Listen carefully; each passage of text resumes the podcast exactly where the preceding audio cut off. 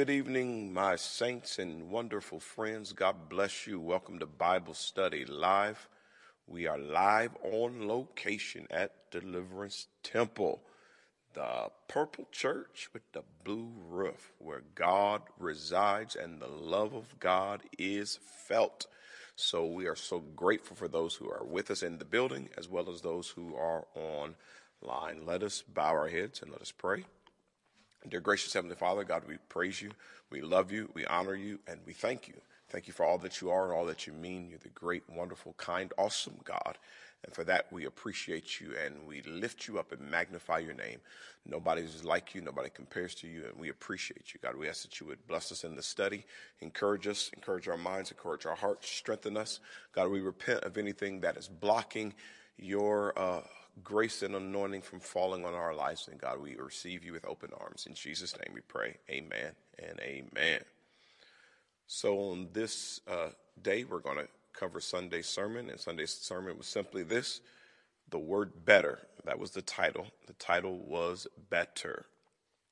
And so, uh, since we're in the new year, we were uh, coming with this understanding of like a new me in 2023, something people often say and we were trying to move people away from that with our first sermon of the new year because what we wanted to talk about, we wanted to talk about same me. And so we were trying to get people to understand not to assume that they have to automatically become a new person in order for them to be blessed of God, especially if they have been putting in the work. And so we talked about that last week. And that led us to this uh, saying which was same God, same me. And so, and we put the same God first, and we did that so to know, to show that it trumps that same God is over same me. So as long as we're dealing with the same God, then God can bless the same me, especially if we have been doing what we know to do. Uh, we're not talking about people who are uh, operating in wickedness and uh, laziness and unrighteousness, but people who have actually been trying to do what they know to do and have been connected with their Creator continually, then God can take the same me or the same you and He can do something with it because He's the same God. He changes not. He's a God who is committed to us. He's constant and committed to us. He's faithful to us. And so that brought us encouragement that God can uh, touch us where we were. But having said that, we brought up the idea that that doesn't mean that we don't need to be better, or uh, just because He's blessing the same me doesn't mean I don't need to have betterment in any area of my life. Doesn't mean I don't need to strive to being better. And so, the idea of a better me in 2023 is where we started to take the foundation for this lesson, the lesson of better, is what about if I am the same me, but there is a level of betterment that I need to get to. I need to reach for better. I need to strive for better. And in that sense, we all can do better. We all have areas where we can grow. So, what about the idea of a better me in 2023? So, let's define the word better of a more excellent or effective type or quality uh, quite simple, but let's put it in acronym form, or not acronym, but in synonym form. So let's read these superior, finer, of higher quality, greater, more suitable, more desirable, more accept- acceptable, a cut above in a different class. So, is there areas in my life that can be more superior than they are now? or finer, more fine toothed, more honed, or of a higher quality, greater. Uh, some some areas in my life that are more suitable. What about there's some things that are more desirable or more acceptable? Can I be a cut above from where I was in 2020, 2021, 2022? Can I be a cut above in 2023? Can I be in a different class? And the answer to that is yes. And the answer is that should always be our goal and our desire to walk toward and work toward a better version of ourselves. And I think that's beautiful.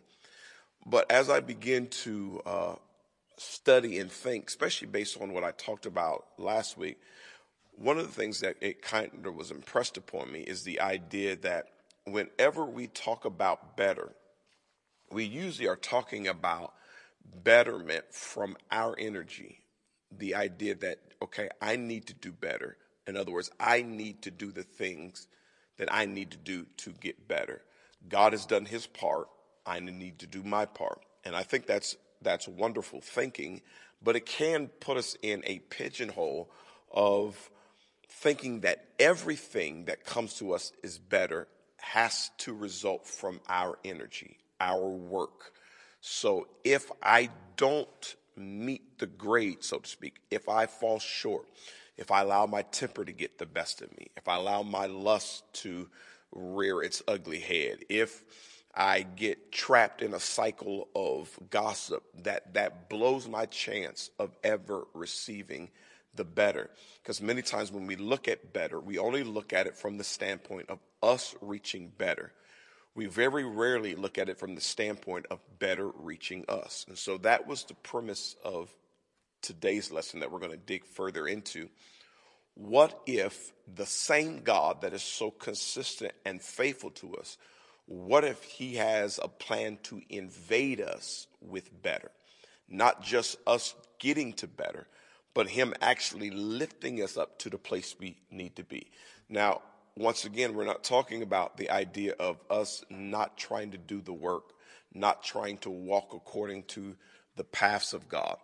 But what if we're doing what we know to do? And even with doing what we know to do, we still fall short of some of the areas of better. Is God good enough to lift us to that place where we need to be? You take a person who is trying to learn how to swim and they're working with an instructor and they're treading water, they're doing good, but then they get to a place that's a little too deep for them and they're going down. Do you think that the instructor is only going to wait for them to swim to the place where they can get to the instructor or where the instructor is he prone to jump in or is she prone to jump in and save and pull that person up and then tell them, hey, this is what you did wrong. This is why you couldn't handle that type of water, but we're going to try again. So we need to understand that sometimes better comes not from us getting to it, but from God jumping in and bringing it to us. And so, in order to talk about that, we went on to a story of David that is a familiar story, but we went to an unfamiliar part of the story to bring this lesson home. So, I want to look at that. We're going to look at 1 Samuel 30 and 1, and we're going to read all of this from the New Living Translation. We won't be changing translations.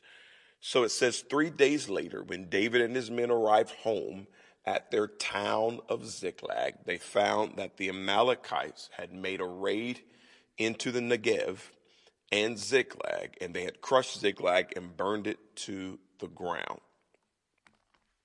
So, to uh, give us context, we want to look at where it says uh, three days later.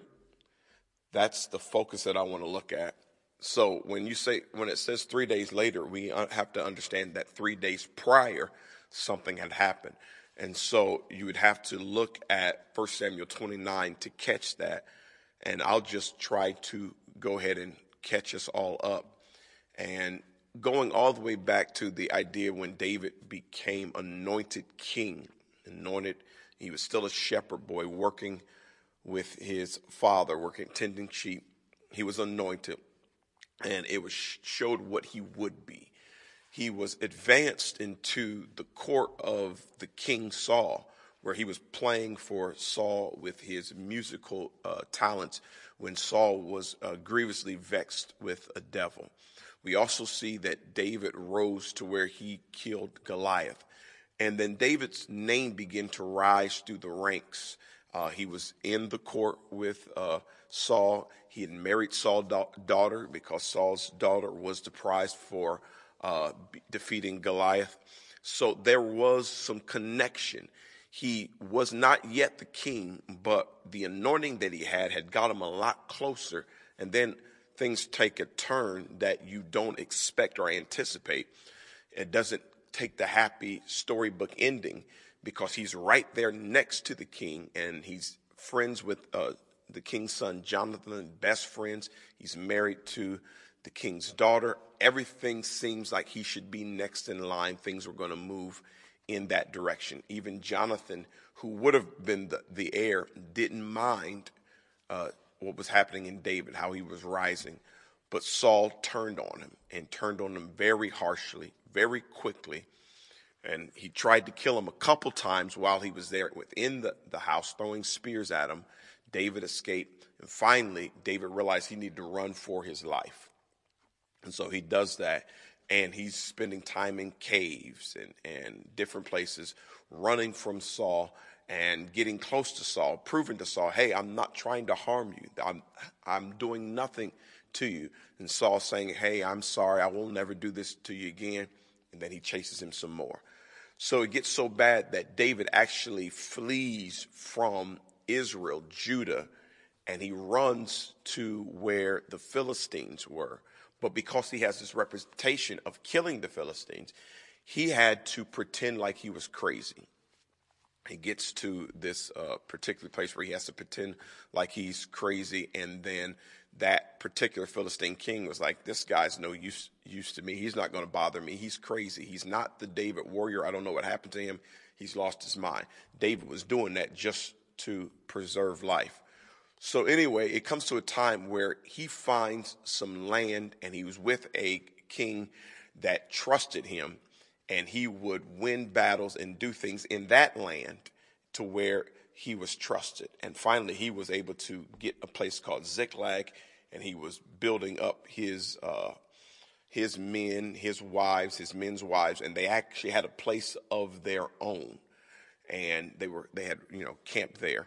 Well, it comes a time where the particular Philistines were deciding they were going to go and they were going to attack some places, and Judah, Israel was one of the places that they were going to attack. Uh, his king invited David, hey, let's go, and you would be the best person to go with us. You know that land, you came from them, they kicked you out, you know it very well. How about you come along with us and you will be able to help us get victory over Israel? And so David and his men go. But when that king meets up with other Philistine kings, they were like, Isn't this the same David that killed our Goliath, the same David that has beat some of our warriors? And his king was like, No, he's a changed man, totally different. They kicked him out and he went mad, he went crazy. We were good to him, so now he's on our side. And the people were like, Yeah, I don't believe that. David can't go with us, and David's men can't go with us. And David's king was like, I'm sorry to tell you, you can't go with us. He's like, What have I ever done wrong to you? I've, all, I've been there. I've done everything you wanted me to do. He said, Yeah, I know, but the other kings, they want to go to war, but they don't want you on their side. They believe once you get over there and you see Israel, you're going to change and you're going to fight us. Listen, I'm sorry to tell you this, but you got to go. You can't go with us. So David was dealing with all of that happening in his life, basically not wanted by anybody, extremely rejected.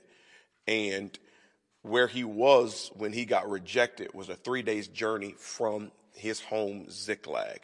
And so when he gets back after being rejected and dejected by the people he's with now, already rejected by his hometown, when he gets back, he finds out that some other people, not the Israelites, not the Philistines, but a whole nother group of people has raided the place where he lives, taken everything, burned it to the ground. So this is when where we're picking it up, where David is just his life is in total disarray, and he's yet anointed. He's yet promised the kingdom, but that seems so far from where he currently is.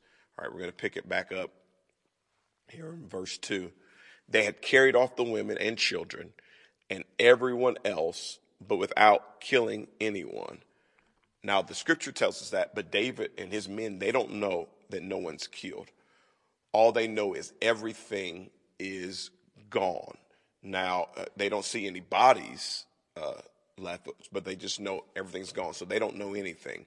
And they they're coming through this whole emotional turmoil that they've they've gone through rejected. They come home to least, at least we can go home, and there is no home to go to, burned to the ground, and then there's no family, anything uh, left. So let's look at verse uh, 3 and 4. When David and his men saw the ruins and realized what had happened to their families, they wept until they could weep no more. They wept until they could weep no more. So they were at their maximum level of rejection, dejection, depression, anxiety, hurt, anger, grief. All of these emotions are hitting them all at one time. It would be one thing for them to go somewhere, come back, and their families are gone. That would be hard. But to go somewhere, come back, and everything's burned to the ground and family's gone. That's one thing. But to have been rejected from their hometown, have to assimilate to a new group of people, finally get some traction with a new group of people, and then that group of people reject them too. And it's like, nah, we, we don't trust you. Go on back home. And then there's no home to go to. It's burned down, no family. This is where they are. And they all they had left was their weeping. And we're dealing with warrior men. These are not punks. These are not people that cry at the drop of a hat. These are fighters. These are warriors. These are protectors and providers.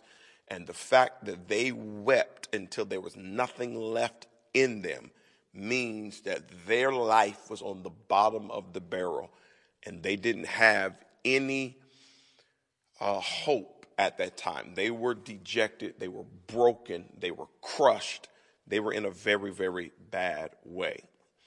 All right, let's look at verse 5. David's two wives, Ahinoam from Jezreel and Abigail, the widow of Nabal from Carmel, were among those captured. Verse 6 David was now in great danger because all his men were very bitter about losing their sons and daughters and they had begun to talk of stoning him. And then it adds this, but David found strength in the Lord his God. So, on top of all of this that's happened, everybody's in a, a great stress and strain. But on top of all that, David, the leader, the people thought thought of the men thought of, hey, let's stone David. Listen, there's we don't have anybody to blame. You're the leader. You got us here. Hey, you got to take the blame for this. So we're to, we're to kill you because, hey, what use are you? Why, why do we need you leading us if there's nothing for us to conquer? There's no family. There's no possessions. So we need revenge, but there's nothing to fight. You're the only person to fight. And they talk about stoning him and killing him. And so on top of everything David is dealing with, now it's a possible revolt in the ranks of his own people. And, you know, if David would have just said, forget it, I'll, I kill myself, it's over, you would understand why he got to that. But the scripture makes a very, very pointed point. It says that, and I'll put it up side by side. It says, But David found strength in the Lord his God. King James says, David encouraged himself in the Lord. So instead of frizzling out, frazzing out, and going nuts, which he had a right to do because everything was going wrong. Not one thing was happening right in his life, but he yet to, he yet chose to encourage himself in the Lord. So the question is, why did he make this choice and his men made a different choice? Well, there was a, a word in there that uh, I want to go back to side by side. It says David was now in great da- danger because all his men were very bitter. That's the word I, I want to pick up. David chose encouragement. They had leaned toward bitterness. And so here's the first point that we wanted to make that we made Sunday. When trying to get to better, the temptation to settle for bitter is always present. That's what we have to understand. I, I, like to call it the exit. When you're going down the road heading toward better, one of the first exits you're tempted to take is the exit called bitter. Because many times what's driving you to want better is you dealing with a whole bunch of junk. You're dealing with a whole bunch of mess. You got a whole bunch of issues you're dealing with that you're faced with. And it's it's one thing to deal with one thing, but when you're dealing with thing on top of thing on top of thing, when you're doing it from one front, every angle, when you're hit with so many sides, then bitterness really is easy to go to. It's something that it's easy to set up in your life. It's an easy stop, but it will prevent you from getting to better. So the longer you stay in bitter, the farther better will get away from you. David understood that. And so he understood that the only thing I have, the only choice I have that's worth anything is choosing to encourage myself in the Lord. Because if I don't do that, the bitterness is going to set up in my life. And I, I, got people talking about killing me, stoning me. I could be bitter with them. They're getting bitter with me, but he refused to do that. And then that uh, led us to this next point. In order to get to better, you have to know how to encourage yourself by yourself. It's great and it's good to have help. But when help is not helpful, you got to know how to go it alone.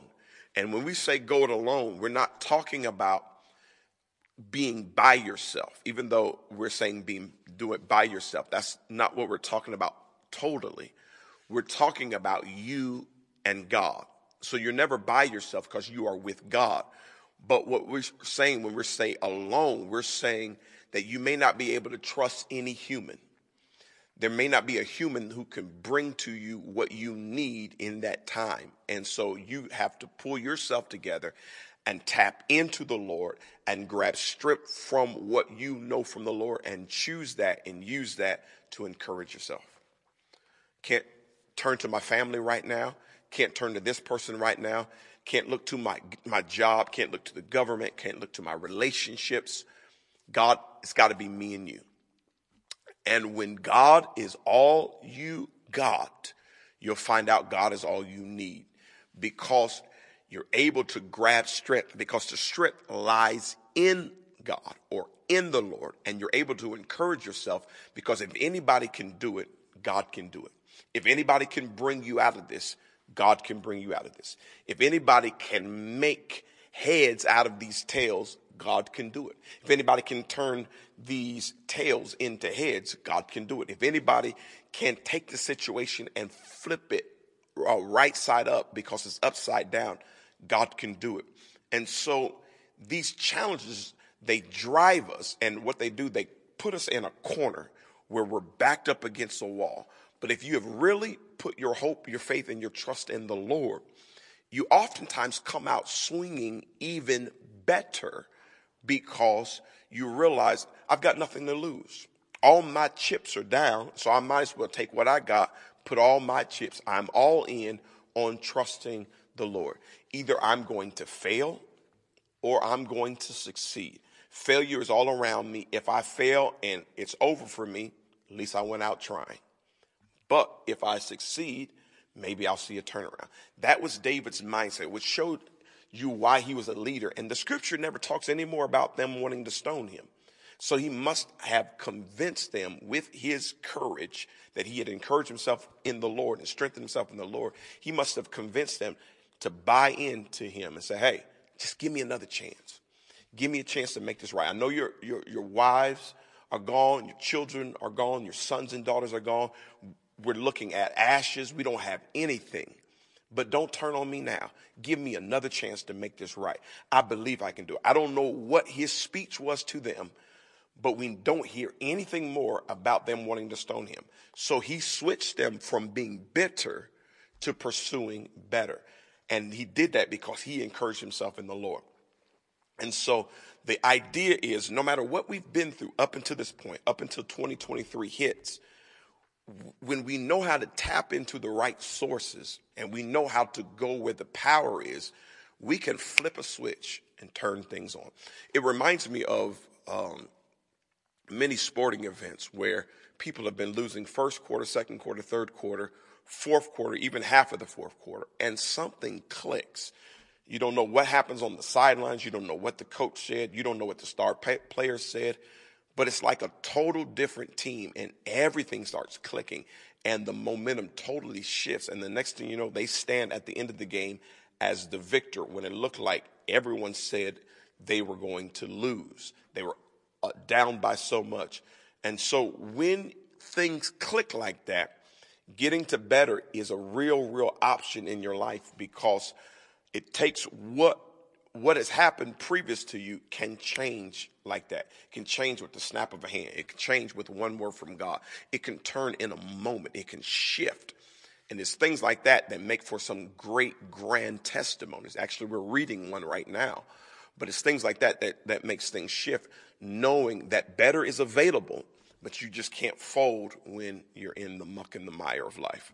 All right, so we're going to move on to verse 8. Then David asked the Lord, Should I chase after this band of raiders? Will I catch them? He wasn't even for sure, but he went to the Lord. And the Lord, and the Lord told him, Yes, go after them.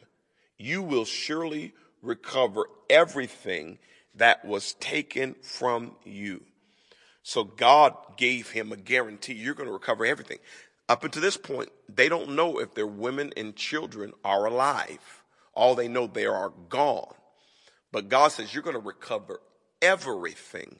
So, so he goes from not knowing what's going to happen to choosing to trust the Lord. And then he talks to the Lord and God gives him a sure word, a guarantee. Go after them. Now, David is a fighter by nature. So, uh, it seems like asking the question, should I go after them? is was a dumb question. But it wasn't a dumb question because he don't know if he's going to win or lose. He's had so many losses that he really has to ask, is it even worth going after it? Because if, if I'm going to lead my men into another failure, listen, we might as well do something different. So he asked the Lord. So in his asking, he was not sure. He was really asking, is it even worth it? And God was like, I know what you've been through, but I promise you it's worth it go after him because you're going to get everything back. That probably really stirred and stoked his faith up, and it really start, stirred up the fiery embers of his warrior being. It probably put David on the path of like, okay, I'm about it, about it. Let's do this thing. All right, so let's look at verse 9. So David and his 600 men set out, and they came to the brook Besor. So they immediately went out. He, he rallied the troops and they, they went forward. So let's look at uh, this verse here, verse 10. But, this is key because this is what I wanted to really hone in on. But 200 of the men were too exhausted to cross the brook. So David continued the pursuit with 400 men. The 600 men, they all leave out, but 200 men are actually worn out, worn down uh, the New Living Translation uses the phrase exhausted. Let's, let's define exhausted so we, we know exactly what we're talking about. Drained of one's physical, emotional, or mental resources, very tired. Now, yes, they need to get to better because where they're at was horrible, but there's 200 men up, 200 that are just exhausted. Sometimes we forget when we're trying to pursue things, sometimes we forget the humanality and the human fact that factors in. Yes, we believe in the divine, but at the end of the day, we're human. And sometimes what we've been through has taken such a toll that even though we want to move forward, we want to go in faith, the truth of the matter is we're exhausted. And what I love is the honesty of those men to say, I can't go any further. I want to. I wish I could. I know my women and children are over there too, but I'm spent. I'm broken. This, this is all I have. I am drained physically, emotionally, and mentally. And the point and the purpose of this sermon was to share that is okay. It's okay to be not okay. And just because we're saved and we're Christians and we know we got to get to better, it's okay to be honest. I can't do it. I can't do it right now. I'm broke. I'm broken right now. Yeah, yeah, I'm a saved and I'm a Christian, and I shouldn't cuss the person out on my job, but I did it. I don't think it's right, but I was at my breaking point. I lost it. I'm sorry. This is just where I am. And I don't want people who are part of Deliverance Temple who have come to the place of exhaustion to feel like you got to throw in the towel. I want you to know that God is saying it's okay. And here's the reason why. And then we made this point. Point number three. Sometimes I don't have the energy to get to better. So better has to get to me. And then we made this declaration. Better is coming to me in 2023. Better is coming to me in 2023. So the point that I was trying to make and really believe that God was sharing with me is that better is coming to you this year. Whether you have the strength to go to better and get it, or whether you're broken and better has to come to you, you are in a win win situation because better is going to find you one way or another. So I don't want you to let the devil to trick you and make you think like, I can't, I don't have the faith Andre has.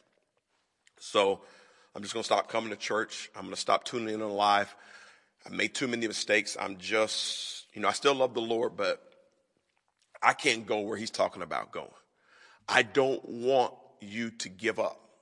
I want you to understand that there are certain moments in people's life where they just can't, but God is so faithful. That's why we talked about last week, same God, same me. What if I can't get to a better me? What if it's the same me? The same God is so faithful and so consistent. He reaches you when you can't reach him. So, so I want your hope to come up because God is so good. He'll, he'll find a way to get better to you because number one, he's a father.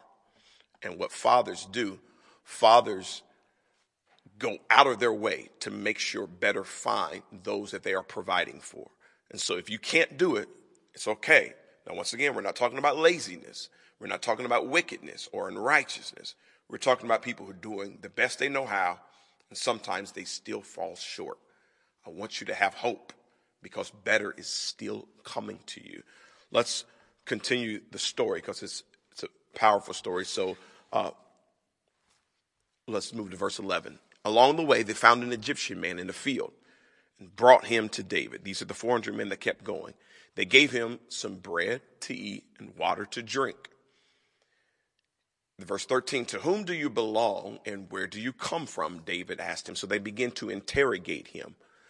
I am an Egyptian, the slave of an Amalekite, the slave of an Amalekite.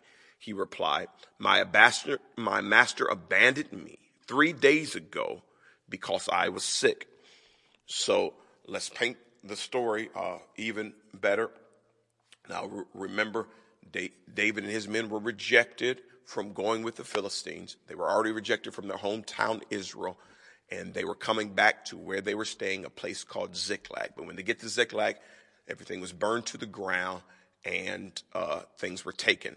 But the scripture says that it was a band of Amalekites. What had happened is the Amalekites had been going through, they're, they're a whole separate group.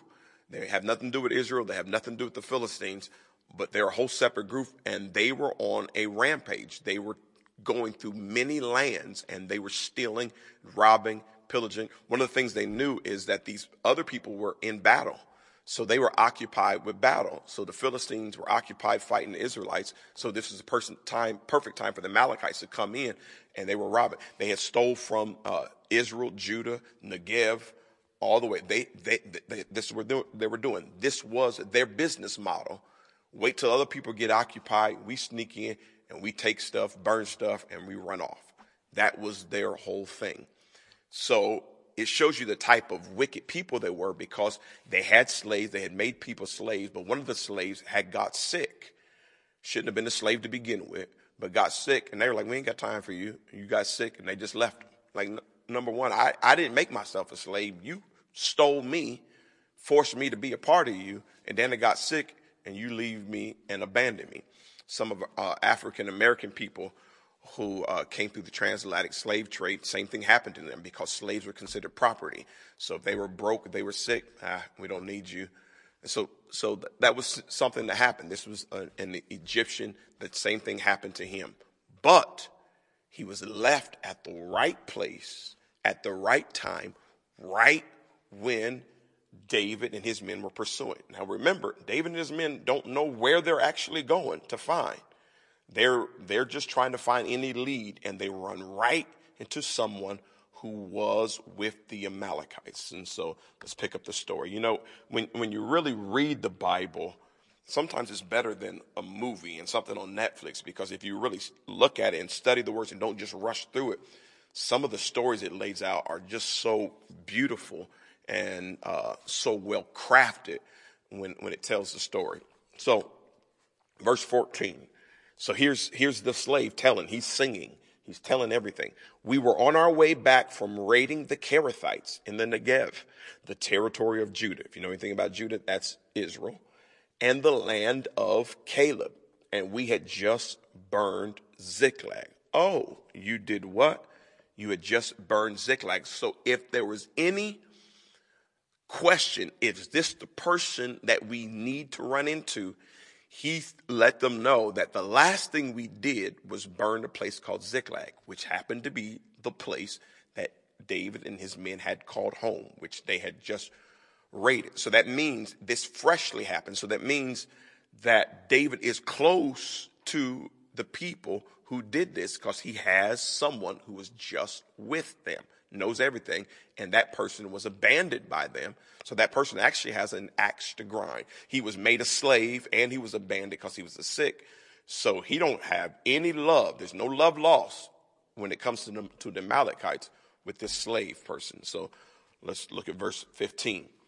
Will you lead me to this band of raiders? David asked. Well, shoot, can, can you take me to where they were?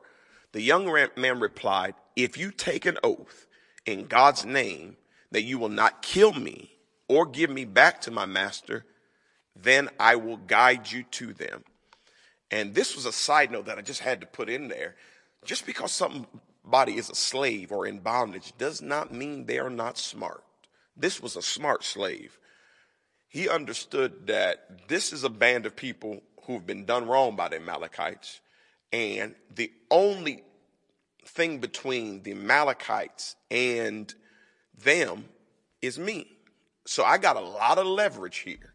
And so he, he's asking me, the leader, David, is asking me, can I take them to the Malachites? I sure can if. I sure can, but. And one of the things that, that I wanted to bring in as a side note, because this is not about David and his men at all. This is about the slave boys. So I'm taking a rabbit trail. But sometimes when we're saying better has to come to me, this guy was a slave and he was sick and he was abandoned and he runs into somebody that needs him and he needs them. So this was the perfect opportunity for him to negotiate better. And so that led us to this point here. Point number four. Sometimes to get to better, you have to no- negotiate it. Sometimes doors open and you just have to negotiate. Well, can you do this? Yes, but for this price. Yes, but I need a raise. Well, can you do this? Yes, but I, I need you to give me a ride. I need you to, to, to pay my, my plane ticket. Sometimes when better is coming to you, you can't just take the first thing that comes by. You have to negotiate. You have to be willing to say, when you know better is coming, you take a chance. And sometimes you have to bet on yourself and say, okay, I can do this, but I'm going to make sure I'm taken care of in the process. In other words, he went from being a slave, sick, and abandoned to having a deal with someone to say, hey, hey, don't kill me, take care of me, don't send me back to my master, make sure I'm good. And I love the beauty of that is that he was even in a bad situation, he was able to negotiate better. So better is going to come to a lot of us, but some things will need to be negotiated. Don't take the first thing. Don't, uh, don't take the first thing the car salesman tells you well, your credit is this and you can only get this, you can only have that. Uh, nah, nah, I need you to go back in there and try again. listen, I've already, I'm already on the bottom of the barrel. So ain't no need in me just jumping at the first thing that come along. I might as well go for the best thing I can get. You know, I, I have already, you, you, I've already been lonely. I'm already by myself. And so some man comes by and is like, I can give you the sun, the moon, the stars. Some woman comes telling you all the stuff she can do for you. Well, prove it. I ain't just going to jump right at you. And I'm not so lonely that I got to jump at the first thing that comes along. Okay, I need you to prove it. Well, I got I got businesses in in Dubai and I got business. Well, prove it. Show me. Show me the money. It's nothing wrong with you making people who you're dealing with, making them uh, prove what what it is that they that they're promising. You're not that broke. You're not that sick. You're not that in trouble that you got to jump at the first thing. Listen, you you can you're going to get to better. So take your time and make the right decision. So that's a side note, but I think it's a very powerful side note because it may be important into some people's life. All right, we got to move on. Verse 16. So he led David to them. So evidently him and David made the deal. He led them to them. And they found the Amalekites spread out across the fields, eating and drinking and dancing with joy because of the vast amount of plunder they had taken from the Philistines and the land of Judah. One thing uh, else that I, that I wanted to say once again, remember, uh, the Philistines were fighting Israel, Judah. So the Amalekites knew that and figured, hey, while they're occupied with that, we're going to run and we're going to start raiding and taking every everything. They they were uh, that's just who they were, wicked. But this guy led them right there, and they were partying because they had got a a bunch of stuff. They had taken a whole lot of things from a lot of places. They didn't just take uh, David's home; they had been raiding a bunch of places, a bunch of towns, and so they were living high on the hog and partying and happy because they had a whole bunch of spoil. So the point that I did not make, I didn't make this point on Sunday, and I don't know why I forgot to bring it up, but uh, I, I will say it now, is the fact that, of course, they took David's things, his, his wives, his children, and his men's things. And the scripture says God told them, the Lord told them, you're going to recover all. But what the Lord did not tell them is that there's going to be so much more things there because they have been stealing from a lot of places. So not only were they able to get to a place where they could recover everything they had, they can get a whole bunch of more things. That's not really good grammar, but I like the way that sounds. A whole bunch more stuff they were able to get. So sometimes what looks like a loss is actually a setup. And I, I, preached this several years ago before I was a pastor. God gave me a message. It's not a setback, it's a setup. And it's a setup for a step up. So, what they had, and if you know anything about the story, Ziklag was not the greatest place. They had taken the place, and it was like leftovers. They made it as great as they could be. But at the end of the day, David really was anointed king it, this does not show what he really could be. But it was what he, he could settle for at the time. They made it the best possible. But God was like, I don't want you just settling for this. I'm going to allow this to be burned to the ground. And I'm going to lead you into a situation where you're going to get everything that was taken, but then that much more. So let's uh, go to verse 17. David and his men rushed in among them and slaughtered them throughout that night and the entire next day until evening. So, more than 24 hours they were killing. None of the Amalekites escaped except 400 young men who fled on camels. Another point that I didn't bring up Sunday, and and it's reason because I don't have an answer for it, but since this is our Bible study group and you guys like to study further, this is just something I want to throw out there is I find this very interesting. We start off with 600 of David's men, 200 to exhaust it, so only 400 crossover and they do attacking. But then the scripture says they kill everybody except 400. So that means there were well more than 400 Amalekites, and they slaughtered all of them, but 400 were able to escape. So I wonder what is the significance of the 400. Not sure, but I think it, I find it very fascinating that 400 of them went to fight and only 400 of the enemy escaped. But, and like I said, I don't have a full answer for that, but what it brings me to believe and to understand is that God doesn't miss any detail. Everything is down to the detail. So sometimes when it looks like you are losing, like I said, you're being set up for blessing, but so set up that it's actually strategic.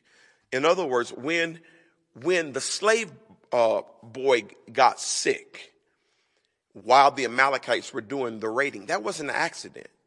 When they got fed up with him because of his sickness and abandoned him exactly in the right path where David was going to come through, that was not a coincidence. In other words, it looks like what was going on in David's life was full of attack from the enemy. But when you see it as it plays out, it looks like God was playing chess and setting everything up and actually putting him right into a blessing. If you know about David's later life, you understand that he ends up getting back to Israel and becoming the king. So the, the fact that the Philistines rejected him and said, you can't go with us, that was not rejection. That was God's direction. God didn't want him fighting with the Philistines. So as we look at it now, everything was being set up. So when we say that we need better and we need to get to better and we need better to get to us, what we're also saying is we're trusting the process. We're trusting that God has really orchestrated things and ordered our steps, and we're actually going to run into stuff that God set up a long time ago. So that whole 400 men who escaped and 400 that were fighting to me is just so perfect that it cannot have been by accident.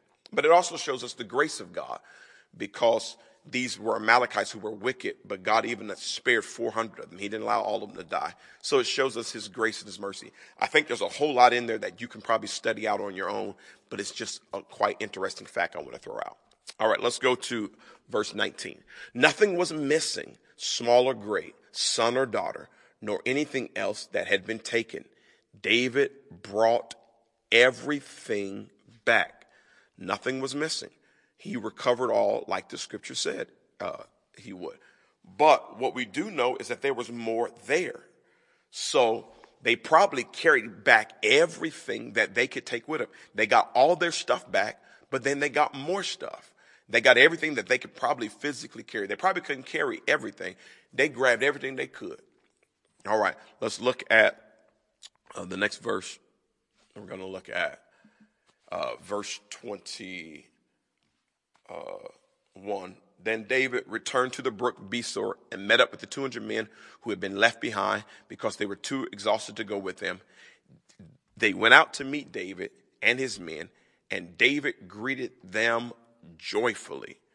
David was happy. David realized, man, God has blessed us. Uh, we we've got the better. Uh, we got everything that we lost and then some, and we got extra on top of that. So David was joyful. You have to understand, David was a praiser and a worshiper. So David was in full praise and worship mode. He was excited and happy because God had really come through with him at one of his worst moments. God came through and came through with a bang. But let's look at human nature. Let's look at verse 22. But some evil troublemakers among David's men, so among the 400, there were some who were tending toward evil. They didn't go with us, so they can't have any of the plunder we recovered. Give them their wives and children and tell them to be gone. So they were like, okay, yeah, we recovered all, and they can have their wives and children, but they ain't getting none, none of the extra stuff we got because they didn't go with us. They were too exhausted. They were too tired. So forget them. They didn't fight with us. But they had won a victory though. They, they had, it's true. I mean, it's not like they were lying. They were telling the truth. They were too exhausted to go and they didn't fight. But the truth of the matter is they weren't needed to fight. Y'all won. Y'all conquered. Y'all got everything back and then some. So why are you taking a joyful moment and turning it into something negative? Now, here's the point that I felt like it was necessary to make. Here's point number five. Evil people don't understand human limitations. It's evil to make me suffer for being human. The scripture says they were too exhausted. And we explained to you what exhausted means. They were mentally, emotionally, and physically drained. They didn't have anything to offer. And so you cannot make people suffer because they're human. Well, shoot, you didn't have the faith that I have, so no, uh-uh. No, you, you, you can't celebrate with me. But they're human. Do you understand that they were broken too? Yes, we, all of y'all were broken. All of y'all were in a horrible state, but you don't know what's going through a person's mind. You don't know. Every, everybody handles things different. And everybody's breaking point is different. And things that hit you some a certain way may hit another person a different way because we don't understand internal things. You don't understand what brought me to the place that I'm in. And so the fact that they were too exhausted to go and fight. Now, now remember, they went out, went, they went to pursue, but once they got to the place where they had to cross the brook, they, they didn't have anything left. And it's okay to have people in your life that they've done everything they can do, and you have to sometimes carry them. You don't want to carry everybody, but some people, you love them enough to say, I understand you need to be carried in this moment because I understand you're human. I am not so sedity and prideful and caught up in my victory that I can't see when somebody is broken. And that's the problem with a lot of church people. They achieve levels of success and they forget about people who are too exhausted. The point is, when you're blessed, you should bless others. But David's mindset was totally different. That's what made him a leader. And the Bible says he was a man after God's own heart. Look at how David responds to this. But David said, No, my brothers, don't be selfish with, with what the Lord has given us. I like how David says this. Says he didn't say, Don't be selfish with our victory. He said, With the Lord has given us.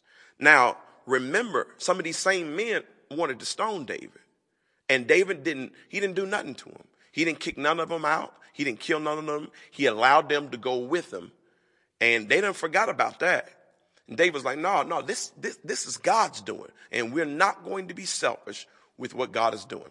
Then he says this, he has kept us safe and helped us defeat the band of raiders that attacked us. He said nothing about their, their warrior ability, nothing about their military strategy he's like, this is God. And, and, and the reason why he says that, remember, David encouraged himself in the Lord. So David knew the strength that I'm leading these men on and the strength these men are fighting in, it is the Lord's strength. So uh-uh, we are not, we're not about to get the big head now because it is God that kept us safe. It is God that brought us to this victory. It is God that made a difference. Look, we cried till we couldn't cry no more. We had no more tears in us. We really didn't have the energy to fight, but God did it. So we're not going to have the wrong mindset now. Verse 24 Who will listen when you talk like this? We share and share alike. Those who go to battle and those who guard the equipment. And the point that David was making, it's not like they didn't do anything.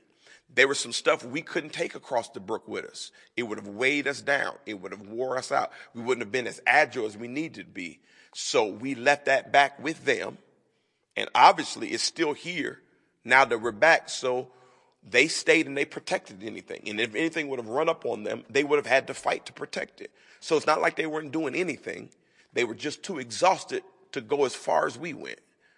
But they did what they could do. So we're not going to hold that against them.